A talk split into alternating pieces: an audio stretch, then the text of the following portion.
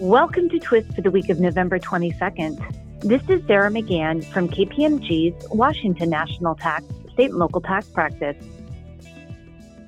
On November 13th, Louisiana voters approved Constitutional Amendment 2, which eliminates the constitutional provision permitting corporate and individual taxpayers to deduct federal income taxes paid from their state taxable income. The measure also repeals a personal income tax rate structure that was enshrined in the Constitution and adopts an individual income tax cap of 4.75%.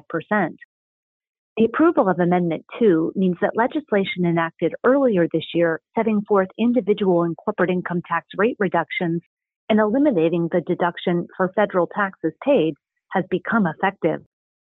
At the same election, voters rejected Constitutional Amendment 1, this measure would have established a new eight member commission in charge of creating a streamlined system for electronic filing, remitting, and collecting all sales and use taxes levied within Louisiana.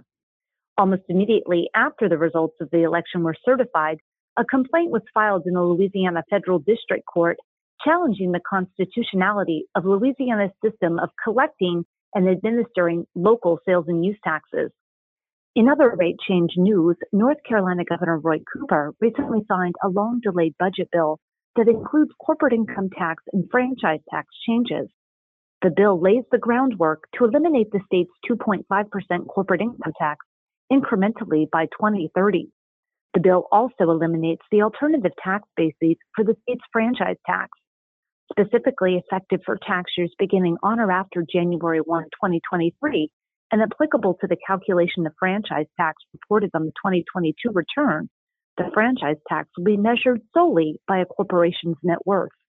Finally, in New Mexico, a hearing officer concluded that a taxpayer was not entitled to a deduction from its gross receipts tax base because it failed to obtain a properly executed non taxable transaction certificate from its U.S. government customer in a timely manner although the hearing officer upheld the assessment because the taxpayer consulted with the CPA and relied on its wrongful advice regarding their multi state tax compliance, the hearing officer abated penalties.